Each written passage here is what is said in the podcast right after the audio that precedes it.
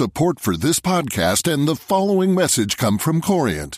Corient provides wealth management services centered around you. As one of the largest integrated fee only registered investment advisors in the U.S., Corient has experienced teams who can craft custom solutions designed to help you reach your financial goals, no matter how complex. Real wealth requires real solutions. Connect with a wealth advisor today at Corient.com. That's Corient.com. Welcome to World Weekly with me, Ben Hall. Donald Trump upended assumptions that he would be an isolationist US president when he ordered missile strikes on a US military base responsible for a chemical weapons attack that killed scores of civilians. Mr. Trump had, after all, campaigned against entanglements in foreign wars, especially those triggered by calls for humanitarian intervention. The cruise missile strike has immediately thrust the US back to the fore of diplomatic efforts to solve Syria's murderous civil war. It has also enraged Moscow, which had high hopes that Mr. Trump would be a more accommodating president. But is this really a turning point in the Syrian war? And what does it tell us about the style and substance of US foreign policy more broadly? With me to discuss Syria and the Trump presidency are Gideon Rachman, our chief international commentator, who's down the line from Washington, and Geoff Dyer, our former US diplomatic correspondent. Gideon, um, the Washington establishment, foreign policy establishment, was delighted uh, with this Trump uh, move. Why? Well, I think because basically, if you look at a year's worth of Trump rhetoric, it was highly isolationist, and that's not a popular position in Washington, where people on both sides of the political divide, Republicans and Democrats, believe that the US should strive to continue to be the world's policeman, to put it crudely. Uh, they believe that, that at times America should be willing to intervene militarily, that it should aspire to be the regulator of the world order. And I think that they were extremely concerned that Trump would do all sorts of, in their light, strange things from reconciling with Russia to starting a trade war with China, but also completely pulling back from military engagements.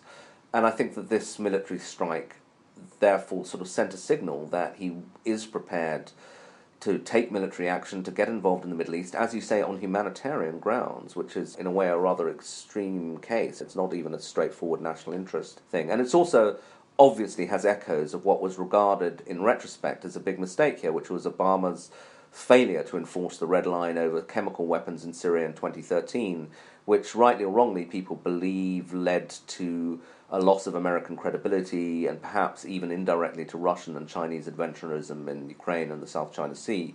So I think that there's a sort of sense that, to put it crudely, America is back. That said, there is also some entirely appropriate caution about, well, what are the next steps and how reliable really is Trump because he's so volatile. He, in 24 hours, he reversed a year's worth of rhetoric. So, where does he go next? Geoff, President Barack Obama notoriously said he was proud that he did not follow up on his warnings about red lines and launch military attacks on the Syrian regime. And he scoffed at the idea of, I think it was deterrence credibility. This phrase that he used, that he, he said the uh, foreign policy establishment was so beloved of. He might still be right, though, mightn't he? Well, I think the you know this Syrian chemical weapons attack is a big embarrassment to him and to his administration and the policy they, they tried to implement. Because if you remember, after threatening to take action in 2013 against the Syrian regime, what they ended up doing was negotiating an agreement with the Russians and the Syrians to take all the chemical weapons out of Syria. That's what they thought. So the fact that Assad is still able to conduct these types of attacks is a big embarrassment because it shows that he didn't give up all his chemical weapons. A lot of people think that you know, Obama got hoodwinked. But the second stage of Obama's argument would be that that kind of intervention that he was thinking of doing and which Trump has started to do now is potentially a slippery slope that you know you make this step now and it seems morally satisfying because the Syrian regime has committed this atrocity but you don't know how it's going to end, and you can get pulled gradually into this awful conflict with no end in sight. And that's the situation now that Trump is facing. Everyone's asking, what is going to happen next? What are you going to do now? And the Trump administration has failed to really articulate what its actual plans are. You know, it could just be this is a one off event as a response to something like a chemical weapons attack. It could be that Trump is now saying he's going to actually genuinely intervene in the Syrian conflict against the Assad regime to try and shape the war.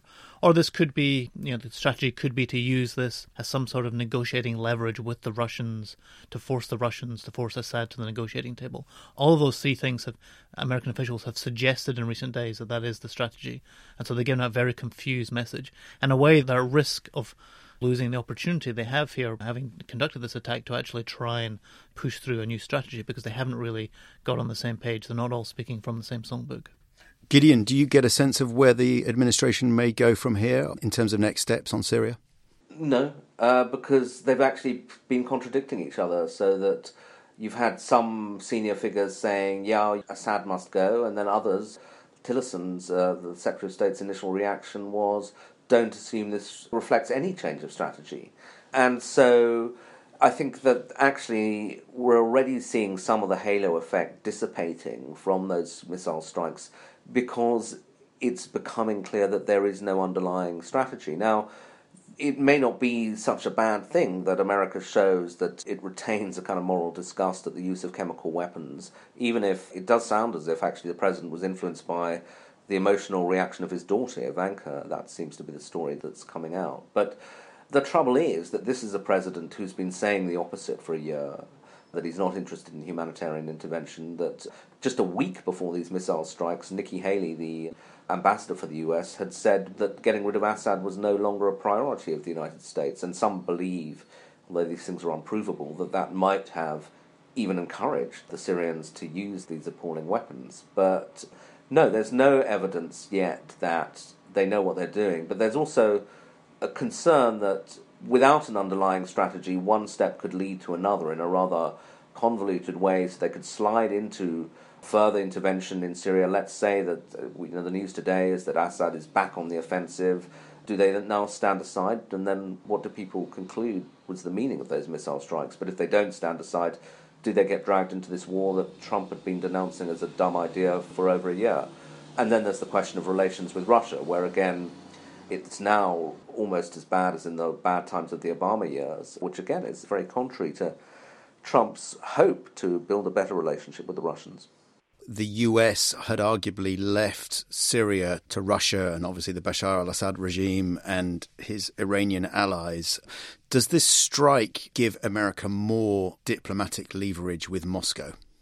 Well, I don't think so necessarily. I mean, I think that it depends, obviously, how you think they think in Russia. I mean, I think what it does is it restores an element of American unpredictability and deterrence. I mean, to the extent that one of the problems with Obama, perhaps, was that he was so super rational that you could sort of almost say, well, it's obvious that he's not going to do anything highly risky because he will have thought it through. This sends a message to, to the Russians and others that, well, you can't be entirely clear how Trump is going to behave and therefore perhaps you do need to tread cautiously. That said, the Americans and the Russians in the Obama years were engaged in diplomacy, and some thought that John Kerry, Obama's Secretary of State, was led down the garden path repeatedly by the Russians and then let down.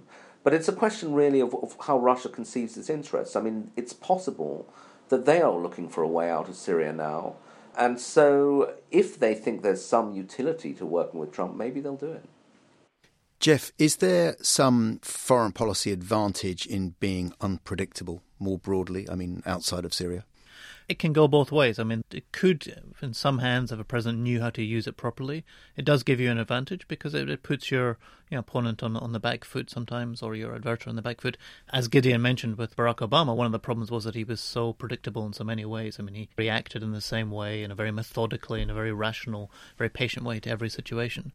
But the downside is that if you're trying to um, impress an idea of deterrence, if you're trying to convince both your adversaries and your allies that you are present and you're willing to intervene and you have your allies' backs, that's when being very unpredictable can be a weakness because then even your allies don't quite know whether you're going to be there with them or not when it really counts. And so it can use very skillfully in the hands of a, a politician who you know, is thinking three or four steps ahead. It could be an advantage if used in certain ways. But there's no real sense that Trump actually thinks strategically in that way. It all feels very instinctual. And if he continues to behave in that way, that will ultimately be a disadvantage for the US the administration was very keen to sort of send the message that if they're willing to use force in Syria, they might be willing to use it on the Korean peninsula. But if they're still trying to work out what to do next in Syria, it suggests that actually translating this approach to East Asia is going to be far more complicated and fraught with difficulty. Yes, I mean, there are lots of issues there. And one is just the fact that if the US did somehow do some sort of military intervention in Korea to try and take out the North Korean missile program, for example, the damage that, that would cause, the war that that would generate would be so immense that it's hard to really think that administration will try to do that. So whether it really is transferable in that sense is very unclear. And also, it just go back to what people think about Trump. I mean, this has sent out a message, at least in some circles, that maybe you know this is a president who is comfortable using military power. But then you can look at it from the other context, which is think about everything that was happening in American politics in the last couple of weeks, how weak he looked, how fragile he looked, how disorganized his White House looked. And if it starts to seem as if this is a president who will be prepared to use military power to get himself out of domestic scrapes, that ends up making him looking even more weak, not stronger. Yeah, and I think that that's one of my concerns about this whole episode is that we know, because he keeps talking about it, that Trump is obsessed with his poll ratings. His poll ratings were very low. They will probably get a boost out of this Syrian strike. He likes applause, and maybe the poll rating boost and the bipartisan applause in Washington will convince him that this military strike stuff works for me. But if you then have in the hands of a president who's never dealt with the world, really, in, in strategic terms, uh, rather kind of crude appreciation of the use of military force. The danger is this was at the very, very easy end of the kind of thing you can do because there was no chance of retaliation, not much chance of escalation. But if you translate that lesson that, you know, let's get the big stick out and it works, to a much more dangerous situation like North Korea with all the complications that Geoff has just described, but a president who thinks, you know, I've just learned that being tough works for me. I think there is a danger there. One hopes that, you know, he does now have quite an experienced national security team around him, that people sit down and talk him through why a strike on North Korea is just a completely different thing. But I wouldn't say I'm entirely confident that Trump, who is so volatile and so new to all of this will necessarily make the right call. Well, he's certainly on a steep learning curve, we can safely conclude. That's it for this week. Thanks to Geoff Dyer and to Gideon Rachman. World Weekly is produced by Fiona Simon. Until next week. Support for this podcast and the following message come from Corient. Corient provides wealth management services centered around you. As one of the largest integrated fee only registered investment advisors in the U.S., Corient has experienced teams who can craft custom solutions designed to help you reach your financial goals, no matter how complex. Real wealth requires real solutions. Connect with a wealth advisor today at Corient.com. That's Corient.com. Goodbye.